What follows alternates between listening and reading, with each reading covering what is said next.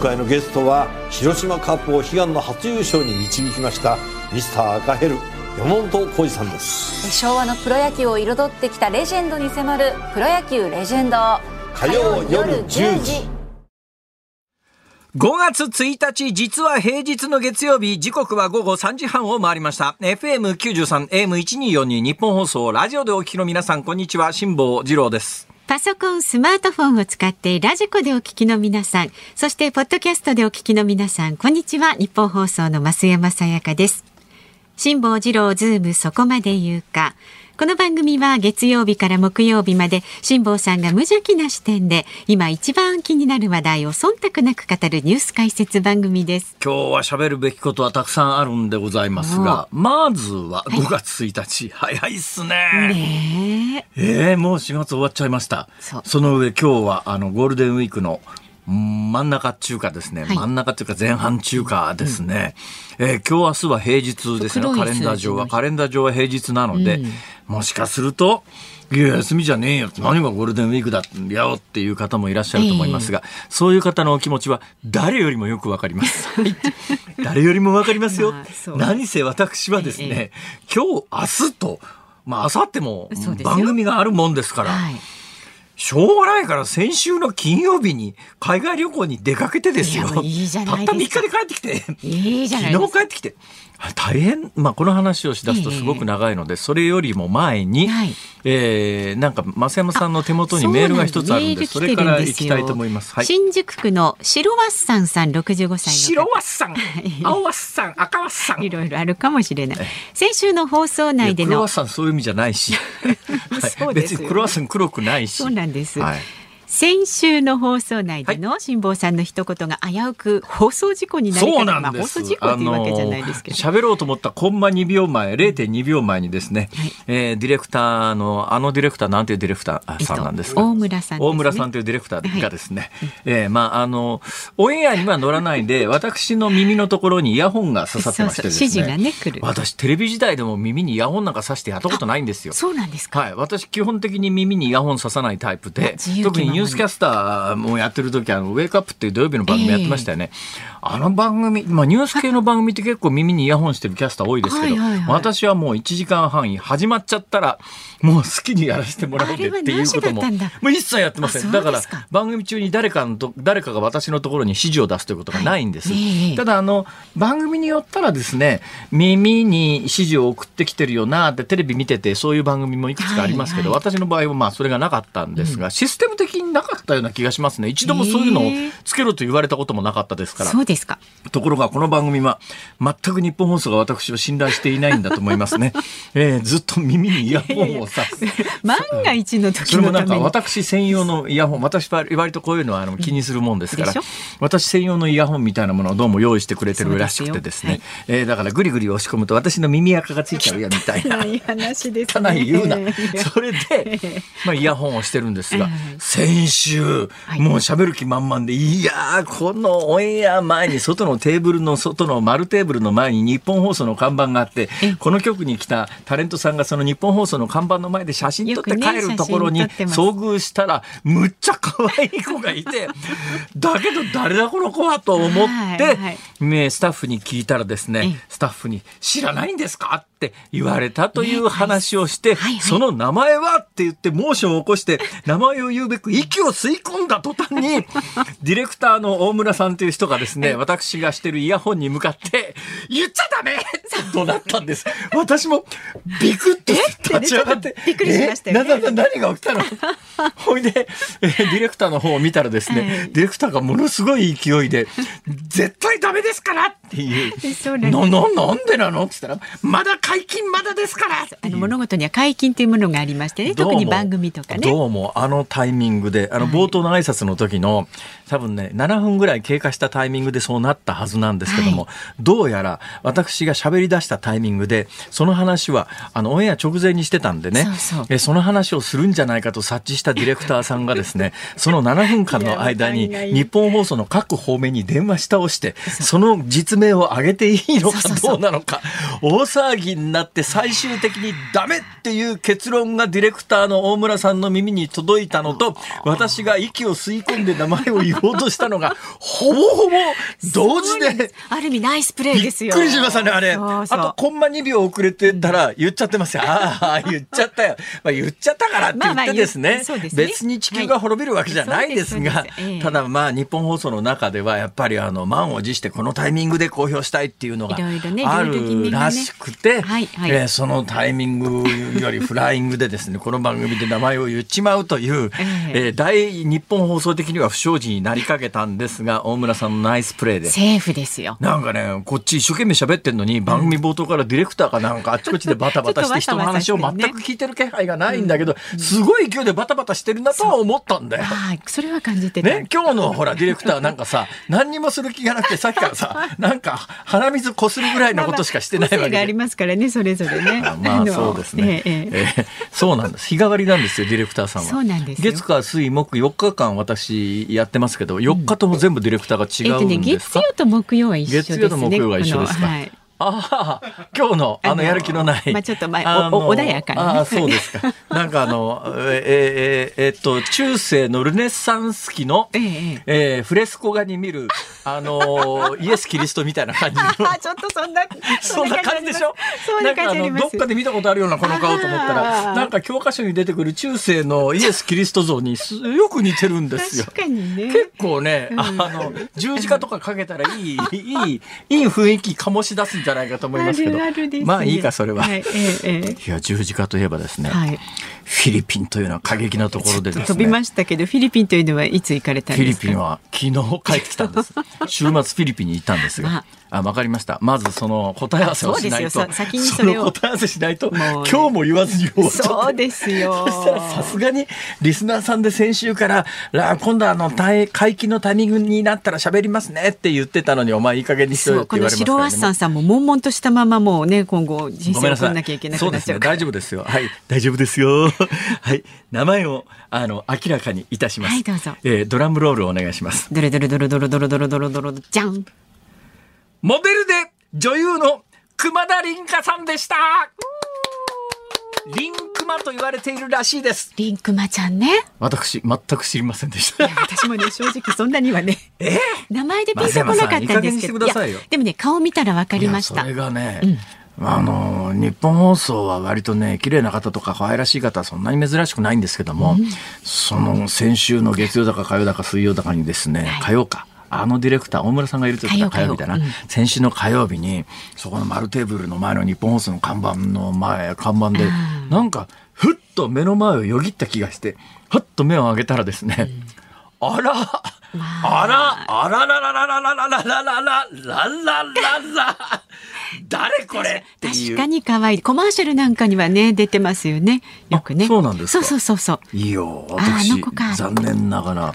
えーあのね、電車広告でもおなじみです大よ。変失礼をいたしました。はいはいスタッフに聞いたら知らないんですか？もう何年も前から活躍してらっしゃいますよ、みたいな話で。もう何年もやってるっていう話なんで、別に22昨日、歳一昨日急に出てきて売れたというような人ではないらしいですね。はいはいもうかなり長いキャリアが、22歳なんだけど結構キャリア的には長いと。モデルさんでね、若い頃からご活躍と。それで、えあの5月の日にどうも、えー子供向けの本のはい。読み聞か聞かせをテーマにした特別番組が、はい。えー久保田いやいやく熊田く熊田 誰だよ久保田って。熊田凛香読み聞かせの世界というそうなんです。番組がね、おの昼12が放時送されるということで、はいえーまあ、ようやくその情報が解禁になったということなんです。なんですよなんかその熊、く熊田凛香さんが朗読されるんですか？そう、朗読初挑戦だそうですから、ちょっと辛坊さんもしっかり聞かないあと。んだけかかかかかかかか。まあでも22歳のね。かけさん。いやいや、何言ってるんですか。大丈夫ですか。ダメ。もう舞い上がっちゃう。確かに可愛いですけど。いやそのさっきのイエス・キリストの話もねはい最後までしますけども、えー昨日私フィリピンから帰ってきたんですよ、ええ。金曜日にフィリピンに行って、えー昨日帰ってきたんです、はい。うん何のためにい行ったかというとですね、えー急遽えー宣言、あの、もともとはですね、えー今週末から来週の月曜日に帰ってくる予定えでえ、海外旅行を入れてたんです。なんで入れてたかというと、もともと5月8日の連休明けから、えー今のコロナの、うーん、瀬戸際対策じゃねえや。水際対策ですね。瀬戸際対策と水際対策はだいぶイメージが違うよそうですね。ねはいその水際対策が緩和されるというので、ので、水際うん対策が緩和された後の入国事情がどうなのかというのを、一遍体験して皆さんにお伝えしようということで、はいもともとのスケジュールは5月の8日に帰ってくるスケジュール、5月8日は来週の月曜日ですね。5月8日連休明けに帰ってくるつもりでスケジュールを入れていたら、急遽、えー前倒しになって、ね。はい、で前倒しになって連休中に日本に帰ってくる日本の入国に関してはその瀬戸際対策ではなく水際対策を緩和するというはい。話になったんで、えそれじゃあ一刻も早くお伝えするためにはちょっと前倒しで海外に行かなきゃいけないじゃないかと。え、それで？はい。えーしてます。それでね、ではいはい。私昨日ええ。マニラ空港発、大阪関西国際空港行きの、はいえー LCC、まあ、おローコストキャリア、ええ格安航空券のええエコノミークラスのチケットをいくらで買ったと思います、えー、全然想像つかない。ごめんなさい。フィリピン・マニラからうん関西伊丹空港じゃない、伊丹空港じゃない、関西国際空港までのチケットが、ぬわんとぬわんと？1万8000円。そうこれ安すぎないですか？めっちゃ安いですね。めっちゃ安いんです。それで関西国際空港に着きました。はいえーっとね、エアバス A321 かなんかで、客席数を数えたらね、240ぐらいの座席数なんですが、満席。で、満席でその200数十人がその飛行機からぞろぞろこう降りて、入国カウンターへ向かいますよね。はい。干したところが、日本人、私一人。あ、じゃあ、え、今もうね、今全部分けるんですね。ちょっと前までは分けなかったんですよ。はいはいはい全部同じところの入国審査官のところに並んだじゃないですか。今、日本人だけ別で、あの、自動認証で機械でスッと、だから日本人だけね、早い早いんです。で、外国人の方かわいそうにものすごい行列作ってて、うん何回も言ってますけど、これは日本のイメージ悪くなるよなと思うんですが、まあ、その話はまたしだすと長いんで、横へ置いといて、日本入国のためにマニラから帰ってきたんですが、ええ。そのマニラでですね、えーちょうどね、このタイミングかな、あのね、えーキリスト教のいろんな行事、マニラ、フィリピンっていうところは、えーアジアの中でもおそらく最大のキリスト教国、それもカソリックの国なんですよ。だから、長いことやっぱりスペインの植民地っていうかスペインに支配されてたこともあって、ええ。で、スペインの宣教師がたくさん入って布教してたんで、えー教会の古い教会もたくさんありますし、はい。でキリスト教系の儀式もいっぱいあってお祭りもあるんですが、フィリピンのキリスト教のお祭りで有名なお祭りがあるんですけど、十字架ありますね。あの、イエス・キリストが、あまあ、卓形っていう、卓形ってこれ、あの貼り付けの形のことを卓形って言うんですが、卓形の立つっていうのが、立っていうのが漢字ですごい難しいんですけどまあ、貼り付け形と漢字で書いて卓形って読むんですが、その卓形をまあ、シミュレートしたっていうかですね、えー過去に遡ってキリストの、イエス・キリストの苦難を、えー体験するというお祭りがあって、ええ。本当にはい。生きた人間を、はい。生きた人間というかボランティアで自分がやりたいっていう人、だから熱心な信者さんを、本当に手のひらに杭を打って、え？え絵じゃないんですよ。本当なんですよ。え？血だらだら流しながら手と足に杭を打って、あの、木、木製、木でできた十字架に貼り付けにするっていうお祭りがあるんですよ。それお祭りなんですか？まあ、お祭りですね。でも、さすがに今やってないだろうと思って、はい今回フィリピン久々に行くに際して調べたら、今でもやってるそうです。今でも、だから、ちょっとイメージしてください。今日のディレクターみたいなタイプの人がですね、あの、木製の十字架に実際に手のひらと足に杭を打って貼り付けになるっていう、え、それ本当に手本当に打つんです。血が出ちゃってるいや、血が出ちゃいまますよ、それは。ええいや、だから信者さん、だから非常に熱心な信者さんがいらっしゃるんですね。だまあ、ある意味、うん、私なんかはそこまでやるのはどうなのよと、常識的には思うんだけど、も信仰してる方はねうん、信仰してる方々にとってはそれは毎年のお祭りなので、だから毎年ボランティアの方が、だから誰かが無理やり指名させられて、無理やりさせられるんじゃないんですよ。はいはい自分がやりたいって言って、はい、志願をされてという。へいやー世界は広いなーとこうつくづく思ったりするんでありますが。えー、答えリンクマさんでした。これでねあのもやもやしてた方もねちょっとすっきりしたんじゃないでしょうか、えーこの誰それと思ったあなた。私もそうですから。大丈夫ですよ。大丈夫ですよ。だけど近くの若い人に「えあのそれ言わない方がいいですよ」えー知らないんですか?」って言われますからね。でリンクマちゃん知ってる？私も先週みんなに「知らないんですか?」って言われてですね「いやいやむっちゃかかかかかけふさんだし」みたいな可愛いねはいえー、どうもありがとうございましたはい、子供の日の特番ね、読み聞かせの回も聞いてください。じゃ、株と為替言っていいですか。どうぞはい株と為替の値動きです。今日の東京株式市場日経平均株価続伸しました。先週の金曜日に比べて266円74銭高い29,123円18銭でした。2022年8月以来およそ8ヶ月半ぶりに終値で2万9000円台を回復しました。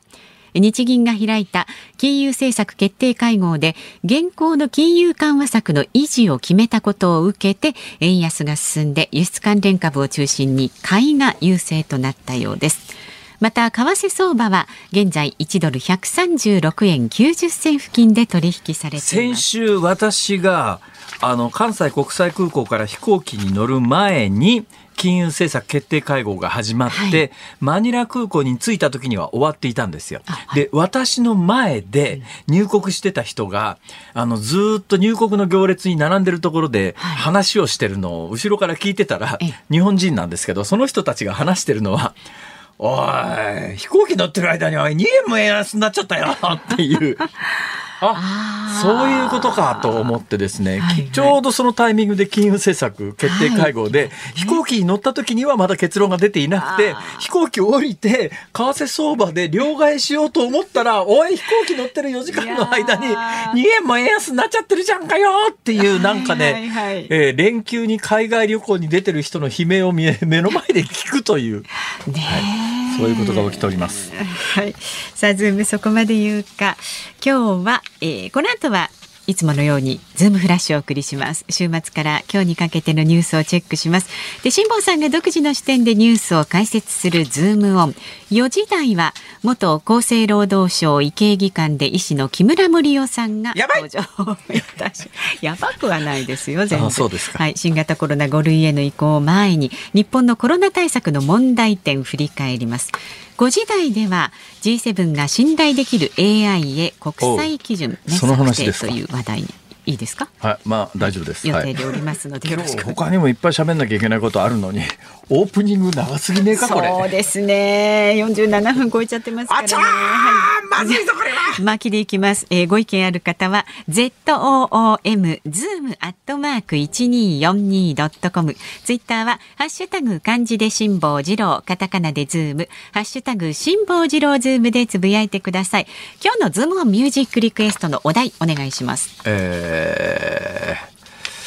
何も考えてなかったな時間ない時に限って。あすいません。それではですね、はい。えーその噂の美女がリンクマさんだと聞いた時に聞きたい曲。噂の美女がリンクマさんだと聞いた時に聞きたい曲。ズームアットマーク 1242.com でお待ちしております。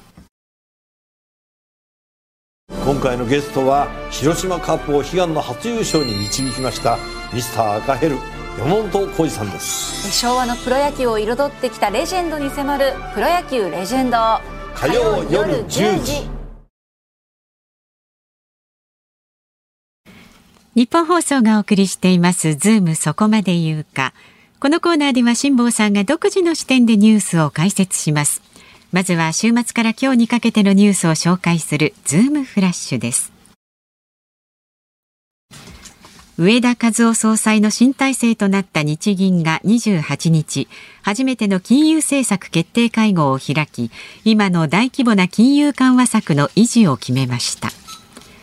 ウクライナのゼレンスキー大統領が29日までにロシアとの戦争が数年もしくは数十年続く可能性があると指摘しました。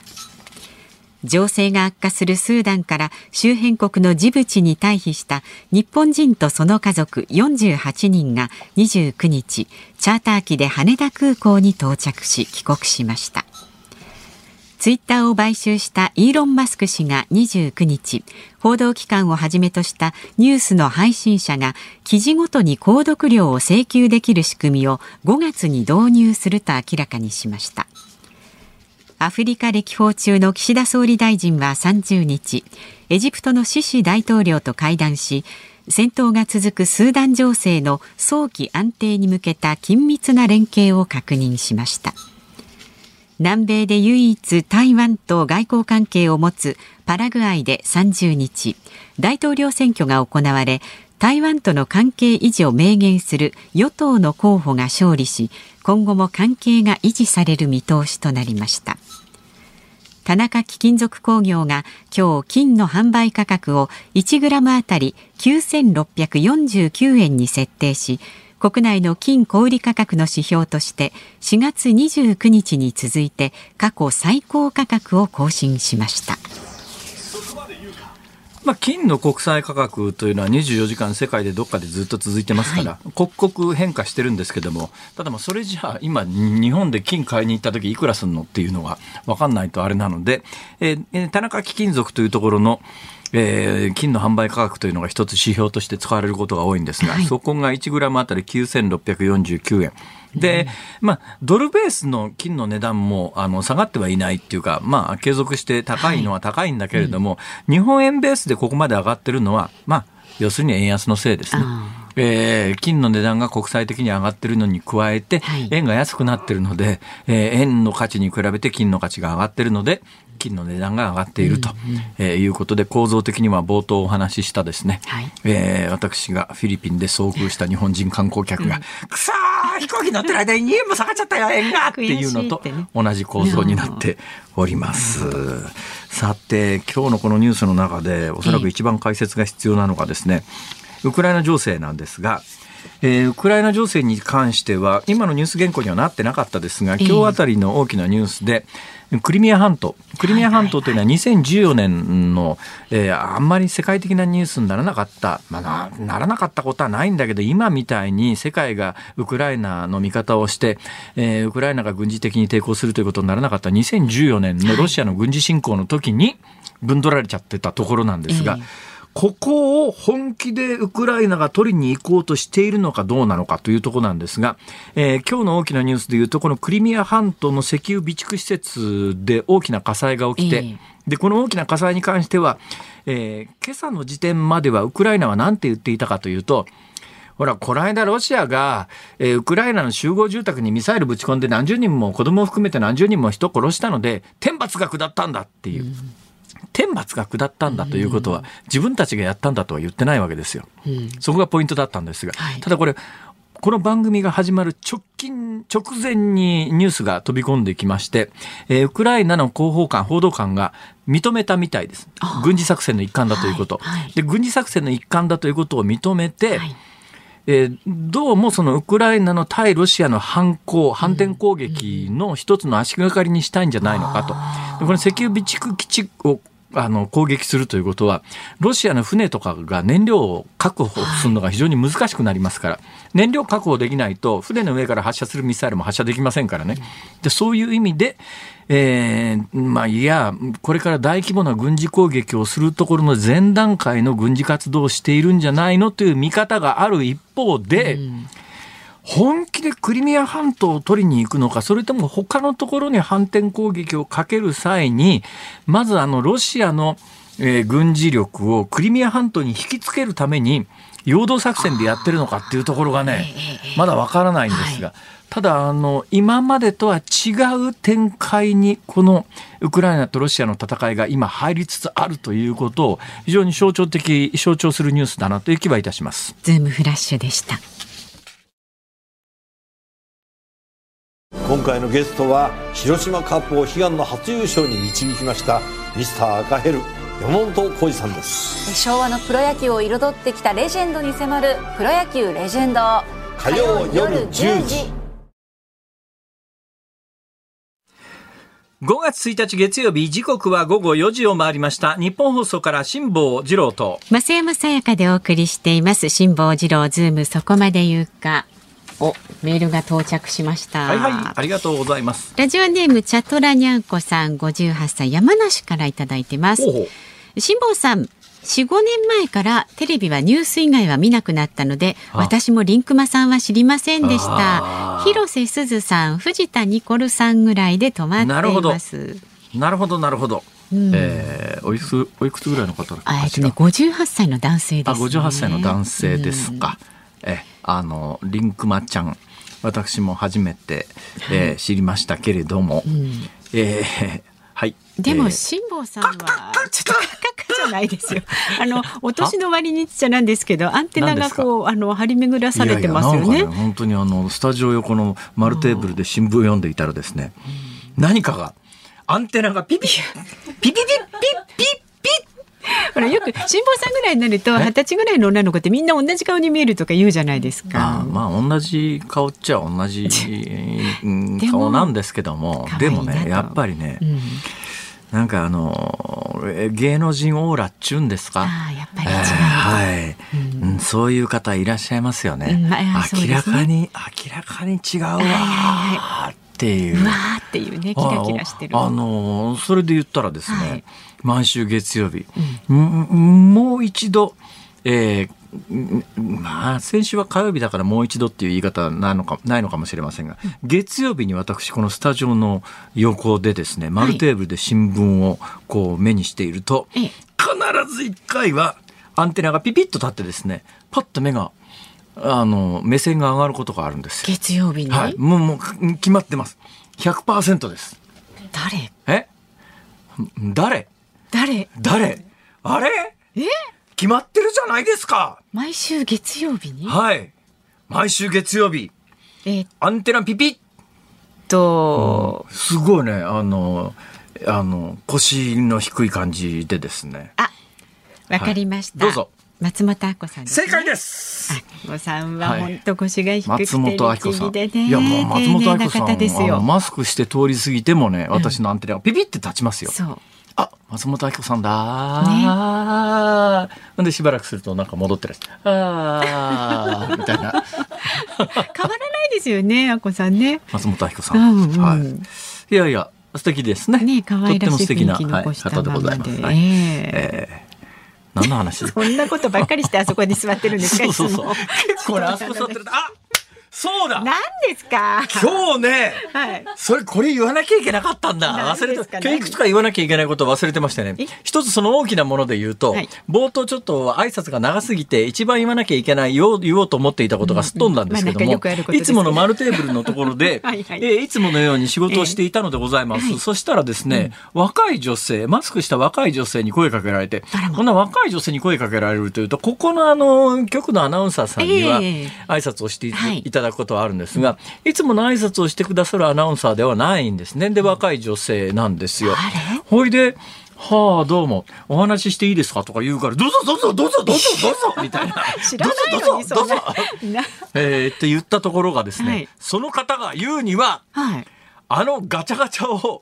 アイディアした、日本放送ガチャガチャをアイディアを出して企画して、はいはいはい。で、日本放送ガチャガチャの、えーいわゆる担当をやってる、ここの局の女性じゃないかと思いますよ。なんか本人曰く3年目ですとかなんかおっしゃってたんで、あー。3年目ですということは多分大卒だとすると方です20代真ん中ぐらいですか、うん。小柄か大柄かなんか私は見てませんから分かりませんけど。見ない特別に大きいとか特 別に小さいは分かりますけど普通だったら別に多少大きかろうと小さかろうとほとんど私の意識の中ではないんで。えー亀田さん。えまあ誰でもいいですよ。誰でもいいですけど。誰でもいいですけどもなんかあの本人曰くなんかあの番組の中でいつもあのガチャガチャ言及していただいてありがとうございます、私営業担当でこれやってるんです、とおっしゃってたんですが、という若い女性に声かけていただいたという話を冒頭しようと思っていたんですが忘れていたのをここでできた。本当に良かったなと。もう一つはですね、もう一つはこれ前にもあの送っていただいたんですが、あの目の不自由な方で、あの目の不自由な方の作業所で働いてる方が、はい。そこの作業所で作ってるもんだと思うんですがクリアファイルにですね展示が刻印してあってこれあのだから健常者の人でもこれを使うということが、まあ、あの支援にもなるし、やっぱ展示これで展示を覚えるのは無理だと思いますけども、まあ、でもねさっきねお手紙いただいたのそれと照らし合わせてちょっと見ててねあのちょっとね少しだけ読めましたけどね可愛い封筒みたいなのもね。あ展示ポチ袋、そう。ねありがとうございました。本当にありがとうございます、皆さん。え、どうぞ、どうぞお気遣いなく。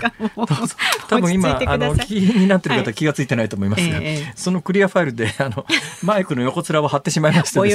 マイクがあっち向いてしまいました。ごめんなさい、すいません。はい、えでは落ち着いてお送りしましょう。ズームそこまで言うか。まだまだあなたからのご意見は、こちらまでいいです。はい、え Z O O M ズームアットマーク一二四二ドットコム。ツイッターはハッシュタグ辛坊治郎ズームでつぶやいてください。今日のエンディングでおかけするズームをミュージックリクエストのお題は、噂の美女がリンクマさんだと聞いた時に聞きたい曲です。まあ、選曲の理由も一緒に書いて送ってください。さあ、この後は木村盛世さん登場です。今回のゲストは広島カープを悲願の初優勝に導きましたミスター赤ヘル山本浩二さんです。昭和のプロ野球を彩ってきたレジェンドに迫る「プロ野球レジェンド」火曜夜10時。さあニッポン放送がお送りしています。辛坊治郎ズーム。そこまで言うか。この時間特集するニュースはこちらです。新型コロナ5類への移行を正式決定新型コロナの感染症法上の位置づけが来週月曜日から季節性インフルエンザなどと同じ5類に移行されます。これでおよそ3年にわたって続いていた新型コロナをめぐる政策が大きく転換するわけですが改めて今私たちは日本のコロナ対策をどう振り返りそこからどんな教訓を得るべきなのでしょうか。この時間は元厚生労働省医系機関で医師の木村盛夫さんにお話を伺います。どうぞよろしくお願いいたします。よろしくお願いします。えー、この番組にいらっしゃる方で新刊を持ってきて新刊の宣伝にいらっしゃる方多いんですが、はい、今日は木村さんにはですね木村さんが初めて出された本というのを今更これ多分宣伝の意図ではなくて本当に、えー、まああの世に広めたいというかですねどうやらこのこれ2009年に出てる厚生労働省崩壊天然痘テロに日本が襲われる日という、まあ、講談社からの本なんですが、だから今から十何年も前の本なんですけども、えー、えーその状況は今でも変わってないじゃないですか？そうなんですある、まあ、新聞新聞社の方がそれを持ってきて、でこれってもう私が2008年の時に書いたんですね、新型インフルエンザが始まる前、はい、これってコロナのことを予測して書いたんですかって言うんじゃ言われたわけですよ。いやそうじゃなくてもう何も変わらないということですよ。まあ、これはあのサブタイトルが天然痘テロに日本が襲われる日ということなんですが、まあ、新しい感染症が生まれるということでいうと、まあ、天然症は撲滅されててどっかからウイルスが流出するというようなことを考えると、状況は似てるというも言えますよね。そうですねその実は天然痘テロのっていうのは私がちょっと小説を初めて書いた小説を少し入れたんですけれども、まあこんな感じで、まあ、あのパニックが起こるだろうなっていうのが、まあ、そういう実際そんな状況になってしまったという悲しいことですね。さて、えー、そんな木村盛夫さんに今日来ていただいたのは、えー、今ゴールデンウィークの真っ只中でこのゴールデンウィーク明けから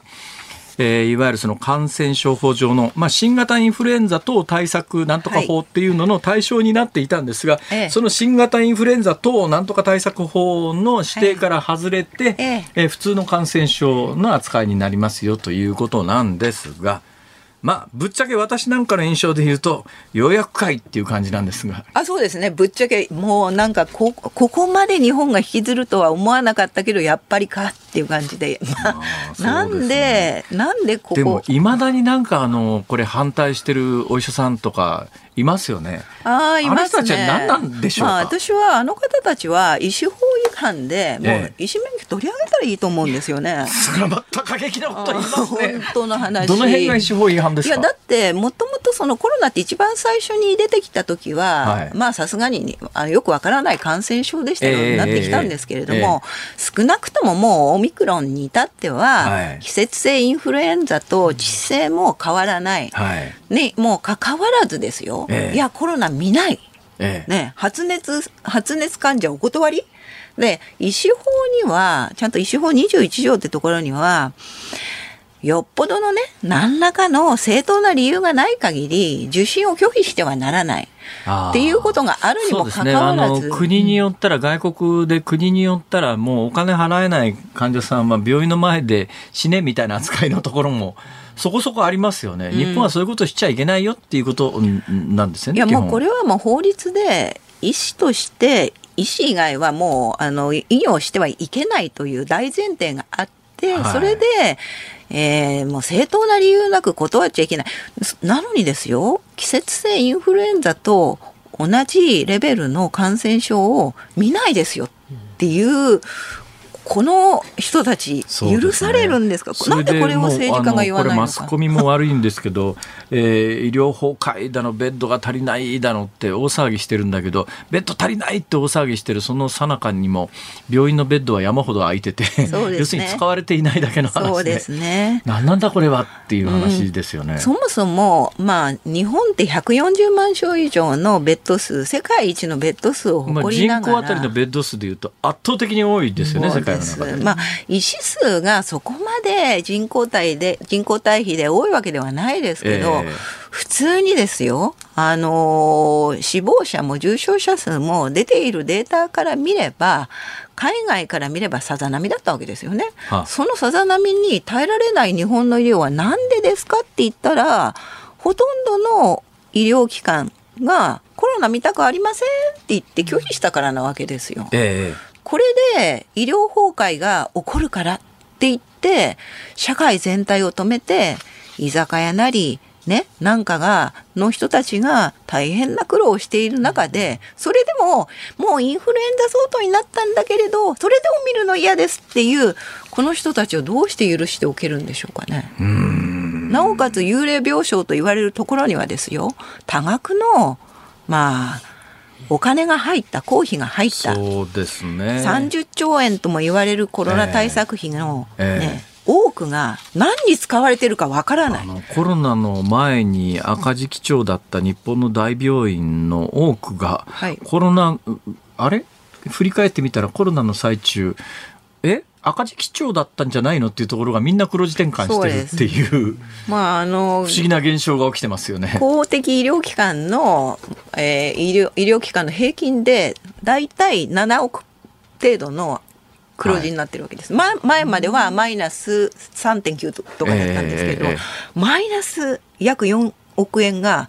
7億円に転換したにもかかわらずはトータル 10, 10億円以上が一つの大きな医医療機関に流れているということですよね。コロナ対策の名目で。だからいろんなベッドベッド一つ用意したらいくらとかってやつですね。1日あたりいくらっていう。これもも。うあのいわゆる従業者にはあの払われるわけではなく、ええ。いわゆる経営陣という人たちに払われてるわけで、はい。なおかつ本当に私が許せないのは、ええ。もう文化会長のねいらしたところも、ええ。もう幽霊病床ではい何百億という黒字になっているにもかかわらず、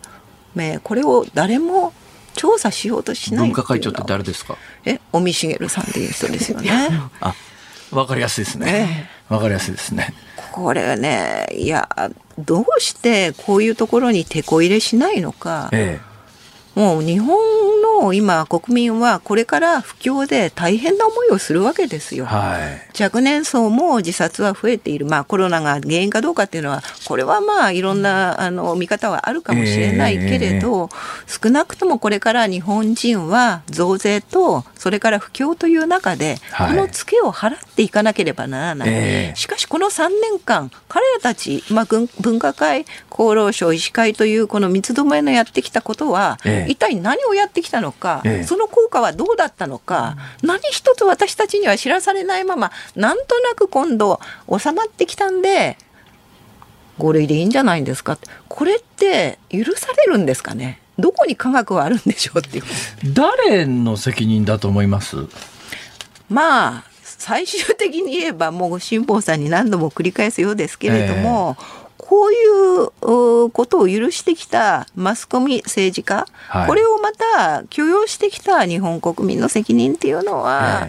やっぱり国民が責任を取らないといけない状況になってしまったってことなんですかね。まあ、そうですね、えー、なんだかんだ言いながらあの日本は民主主義が機能してますから、えー、政治の行ったことに関しても結局国民の 責任は、まあ、それなりにあるあるわけで。そうしたらどうなんですか？結局国民のせいでこうなっちゃってそのツケが国民に回ってくるんならまあしょうがねえかなっていう見方もありますよね。ただその多くのそのいわゆる世論調査とかあの例えば今岸田政権の支持率が上がってるとかありますけれども、はいはい、果たしてそれが現実的にどこまでを反映しているのか、えー、そして間違いなくこれは日本にとっておかしいことだよねって、まあ、コロナ対策も含めていろんなやっぱり意見の方はいらっしゃると思うんですね。そういう方たちの意見がこう反映されないで敬にされているっていうのもまたこれも現実だっていう話ですよね。日本で、まあ、いわゆるそのコロナ怖い派っていうんですかなんかあの過剰に反応する人たちが、うん、えー、なんかあの、うん、マスク警察みたいな こともあったじゃないですか。はい。何なんですかねあれは。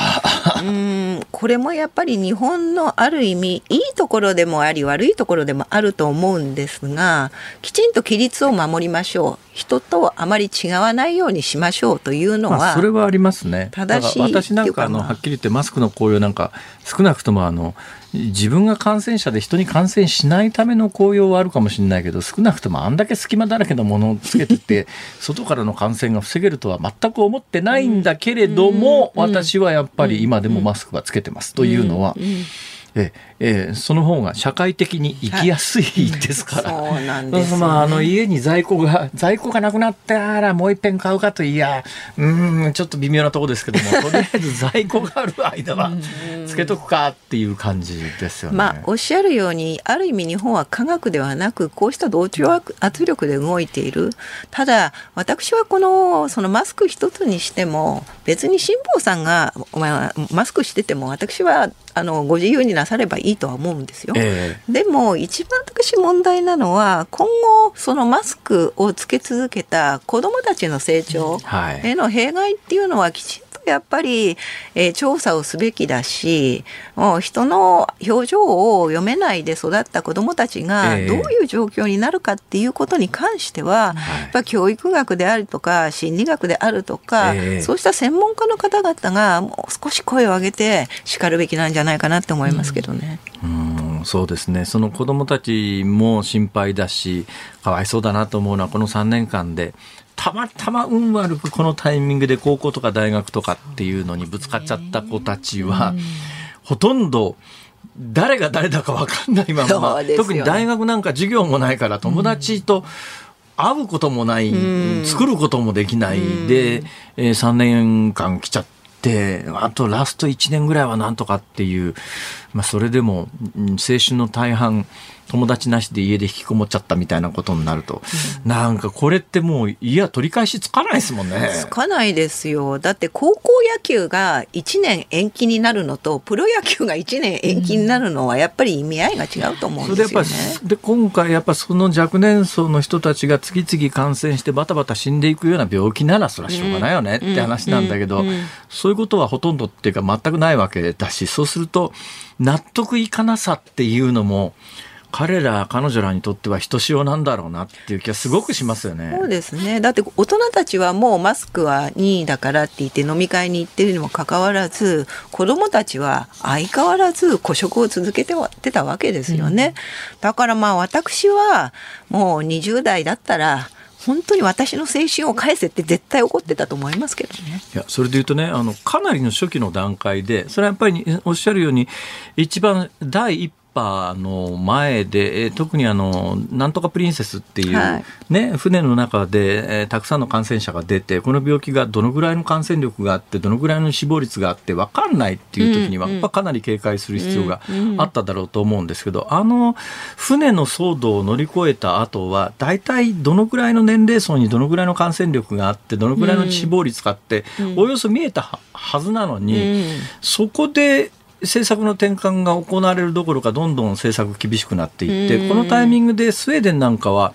もう通常医療の中で対処していこうというような方向性を示す国も出てきたんだけど、日本のマスコミの論調はスウェーデンは感染者が爆発して大変なことになってるっていう、ものすごい勢いで人が死んでるみたいな報道が当時あって、いや、どの統計見てもそんなことないだろうって、どうしてこの統計の数字からこんな見出しができるのって、でその報道、まあ、テレビのワイドショーなんかでもガンガンやるもんだから、スウェーデンがあの何にもしなかったえらいことになってるみたいなことを信じ込んだ日本人もそこそこいると思うんだけど、実態と全く違ううと。そうですね、何だったんだあれはっていう。そうです、ね、結果的に3年目振り返ってみたときにスウェーデンのやり方一番賢かったんじゃないの？ってい私もあのやっぱりそう思います。人やっぱり感染を抑えることと今回のコロナで学んだことっていうのは感染を抑えることと社会経済を動かすってことは同時進行はまあ、不可能に近いってことですよね。えー、で社会経済を動かさなかったら人の命というのは失われていくわけですよ。はい、経済を回さなければ人間の活動できないわけですから、えー、そうなってきた時に感染さえ抑えればなんとかなる。特に私が一番間違いだったと思うのは、はい、ここが正念場とかね、えー、ここを我慢すれば、えー、これはあの感染がなくなるわけじゃないので、ええ、ここ1、2, 2週間が正念場と、あれは明らかに間違いだということを、これはそういえば何回かそういうフレーズが使われたことがありましたよね。これは明らかに間違いだったことで間違いはきちんとえー、公表して謝罪しなければならないんじゃないそれとね、いまだに新聞見ると、あの感染者数のグラフみたいなもの、第1波、第2波、第3波、第4波、第8波までこうグラフが出てて、だんだん大きくなってて、最初の方は低い山じゃないですか。でも最初の頃って、いわゆる PCR 検査の件数自体がもう、今と全く違う水準なんで、はい、要するに、第1波、第2波、第3波なんて、日本で一体何人感染者がいたかなんか、あの曲線からは絶対わからないはずなのに、あれが一人歩きして、あ第2波、第1波、第2波、第3波の感染者こうだったのに、だんだん大きくなって第8波だとこんなに膨れ、いや、それ単に PCR の検査数が増えてるからでしょっていう、なんか、ものすごく当たり前の分析を誰もしなくて、はい、そのそのその出てきてる目に見えてて、うん、実態は絶対表してないよなってある人が見たら分かる数字がいまだに一人歩きしてるっていう。おかしい話ですね。それからそうしたきちんとしたデータがいわゆる体系だあの系統だったデータが取れていないから何とでも言える、えー、まあ、だから私たちの国っていうのは本当はどれぐらいの感染者がいたってことはいまだにわからないんですだからいわゆる本当に死亡率でこの病気で一体何人死んでてどのくらいの、ね、致死率なのかって分かんないですよね。わからないです。でそのデータも取れていないから結局のところその検証もできない。ということになるので、みんな感想文で終わっているというのがこの現状ですよね。まあ、あのこの3年間、私たちのこの生活は何のために犠牲にされたしたのかって言えば、医療崩壊のため。じゃあ、医療は本当に崩壊したのか、崩壊したとすればなぜしたのかっていう検証がどこにも出ない。で終わってしまうっていう、これを、あのまた同じことになりますけれども、今回、まあコロナは、あの、普通の病気になって、次にまた感染症がやってくるでしょう。同じことを繰り返し、ね、常に新型インフルエンザとコロナ同じことを繰り返してそして屋上屋であるところの日本版 CDC を作ったところで何も変わらないんですよ。いやあのね冒頭紹介した2009年に木村盛夫さんが書かれた本が厚生労働省崩壊天然痘テロに日本が襲われる日というこういうタイトルの本なんですけどもえー、木村さんのお話をここまで聞いてて、私が今感じるのは、えー、木村盛夫が あの、厚生労働省その他のテロに木村盛夫が襲われる日っていう大丈夫ですか？まあ、あの、みんなによく生き残ってるんです言われますが。いや、あの、ぜひ健康に留意されてありがとうございます。ますますのご活躍を。またぜひその歯に息抜きせるねこのあの話お待ちしておりますんでよろしくお願いいたします。いややっぱりね説得力ありますよ。はい、まあおっしゃるのはその通りだと思います。はい。今日は元厚労省医系技官で医師の木村盛夫さんにお越しいただきました。どうもありがとうございました。ありがとうございましたありがとうございました。ニッポン放送辛坊治郎ズームそこまで言うかをポッドキャスト YouTube でお聞きのあなた。いつもどうもありがとうございます。日本放送の増山さやかです。お聞きの内容は配信用に編集したものです。辛坊治郎ズームそこまで言うかはラジオ局日本放送で月曜日から木曜日午後3時半から毎日生放送でお送りしています。番組はラジオの FM93 AM1242 に加えてラジコでもお聞きいただけます。ラジオラジコではポッドキャスト YouTube 版にはないコンテンツが盛りだくさん。アトムさん吉田由紀ちゃんの中継企画さらに辛坊さんが「夕刊富士」の気になる記事を解説するコーナーそして辛坊さんが聞きたい曲をお送りする「ズームオンミュージックリクエストなどラジオラジコでしか聞けないあんなことやこんなことがいっぱいです。ポッドキャスト YouTube を聞いた後はぜひラジオラジコで辛坊治郎ズームそこまで言うかをお楽しみください。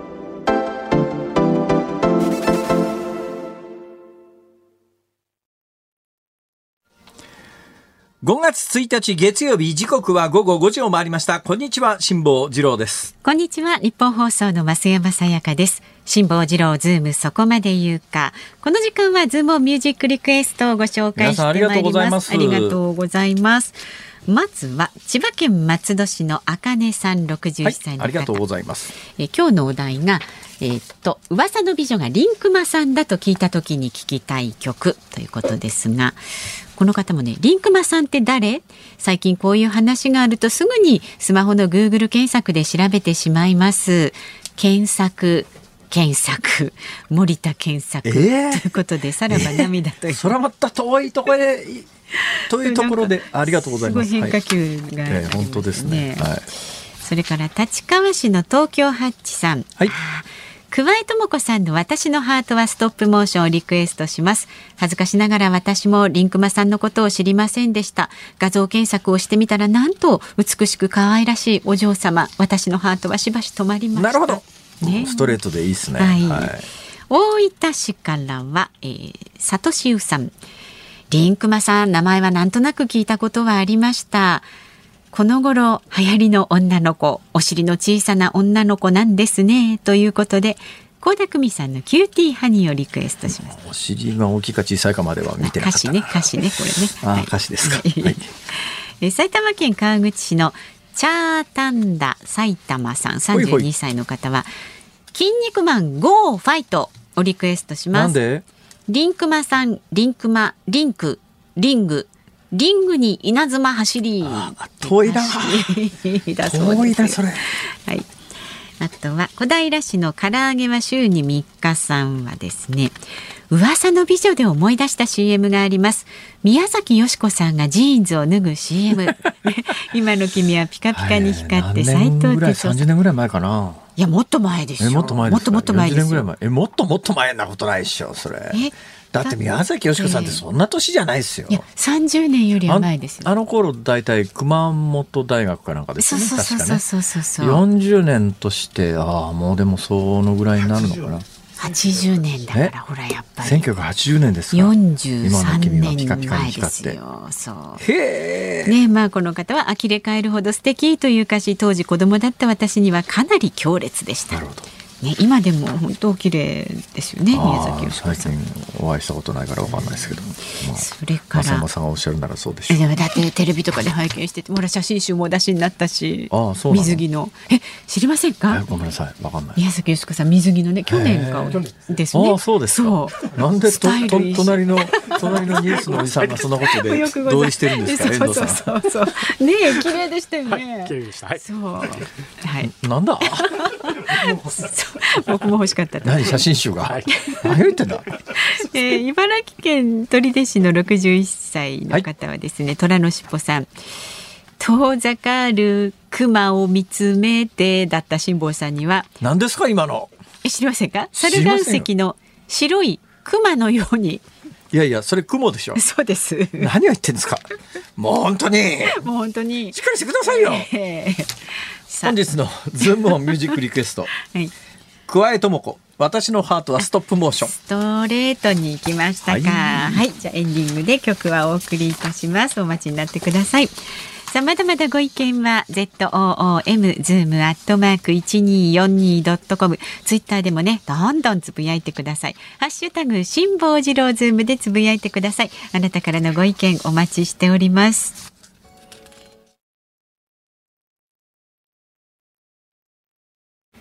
日本放送辛坊治郎ズームそこまで言うか。今日最後に特集するニュースはこちらです。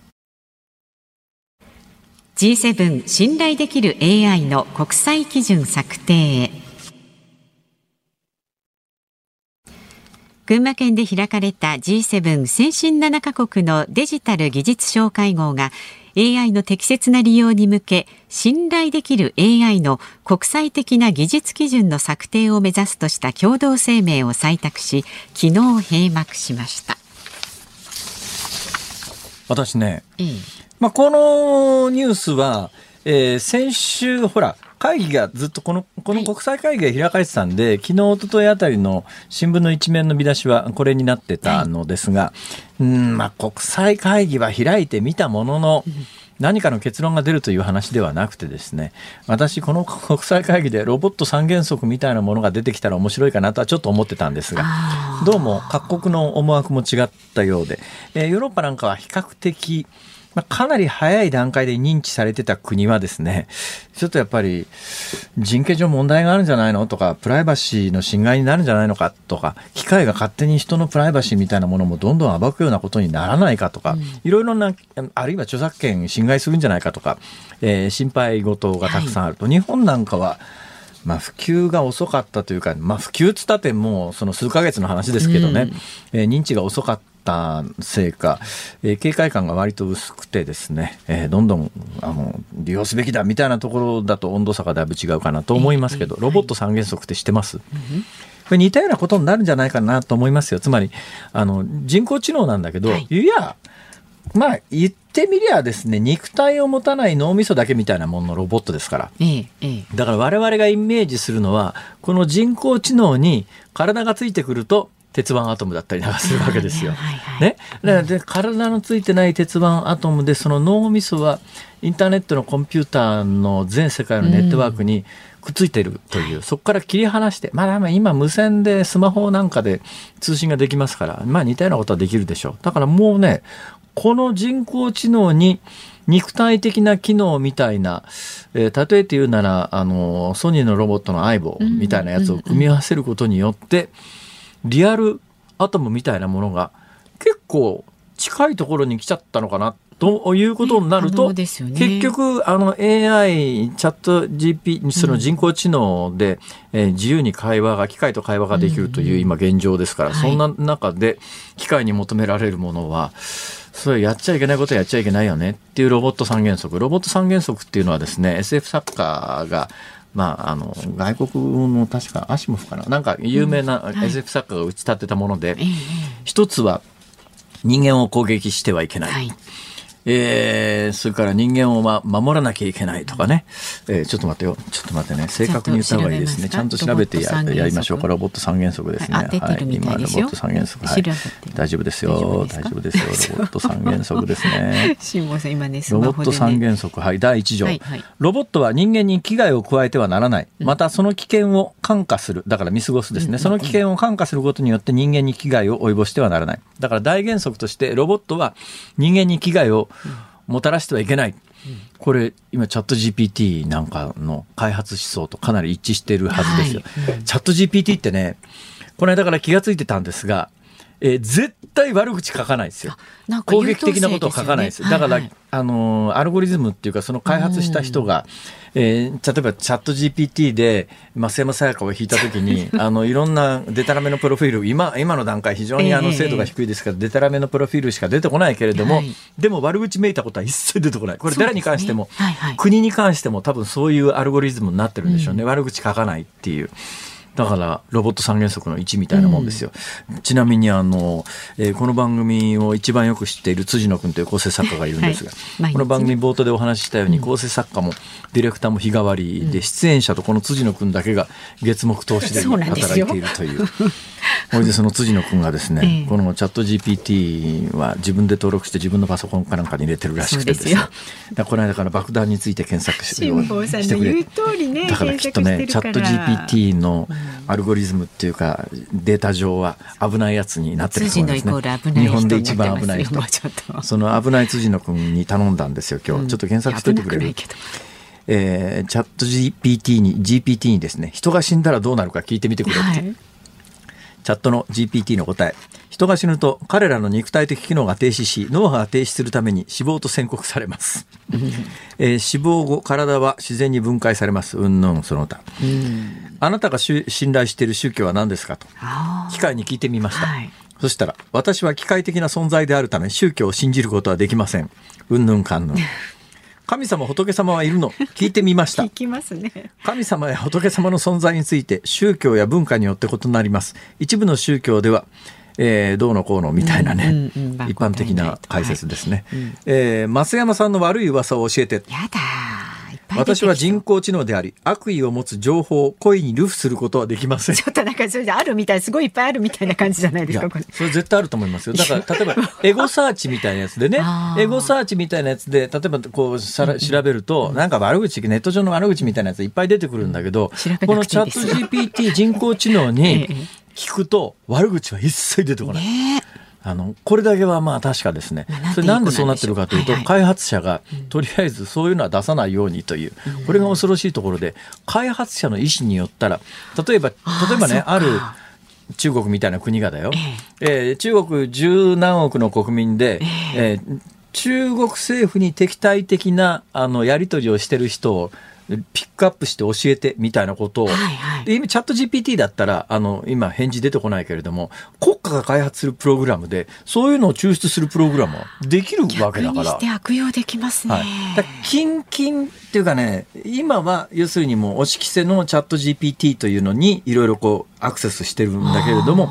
そのうちカスタマイズで、えー、なんかその普通に検索すると出てこないけれども自分専用の人工知能で、はいそういう特定のカテゴライズされた、え自分に対して悪悪口を言ってるやつを全部ネット社会ネット世界から選び出してきて現実にそういう監視をする会社ありますからね。あの会社の中で自分の会社についてあのネガティブな情報を流しているところを、はいはい、えー、ネットで調べて報告してくれるようなそういう商売がありますから、そういう商売の人から知ってみりゃですね悪口こそが商売のネタだったりなんかするわけでネット上でそそれはもうだからアルゴリズムっていうか検索のプログラムの組み方によったらどうにでもなるはずなんで、はい。うん、結局のところあの何ができるかっていうのはどうやって使うかっていうのは それを開発する人の意思次第なんでだからさっきのアシモフのロボット三原則なんですが第1条ロボットは人間に危害を加えてはならない。またその危険を感化することによって人間に危害を及ぼしてはならない。第2条ロボットは人間に与えられた命令に服従しなければならない。ただし与えられた命令が第1条つまりあの人間に危害を加える、はい。与えられた命令が第一条に反する場合はこの限りでない。だからあの今心配されている方向性でいうと、えー、人工知能が暴走して人類に対してネガティブな何かとんでもないことを考え出すんじゃないの、はい、っていう話なんだけど、これはもういやそのソフトの開発者の意思によってまあいやどうにでもなるっちゃどうにでもなる。うん、第3条えー、ロボットは前景第1条及び第2条に反する恐れがない限り事故を守らなければならない。だから自分を防衛することはできると。うん、だからね、今後これとどう付き合っていくかに関して言うとこのアシモフが打ち立てたロボットに関するロボット三原則みたいなものを、やっぱ確立しなきゃいけないんだけども、だけどロボットを殺戮の兵器に使おうとする国も出てきてるわけなんで現実問題として。そうですよね。そういういやまあもうその国家の意思によってどうにでもなるものといえばどうにでもなるものだという認識は持っておかないとダメなんじゃないの？という気がします。今日最後のズームオンでした。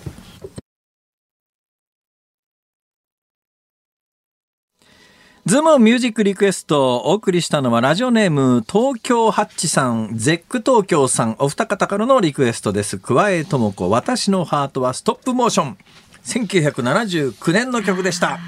い。えーそんなになるんだそうですあね。あ、年取るわけだな。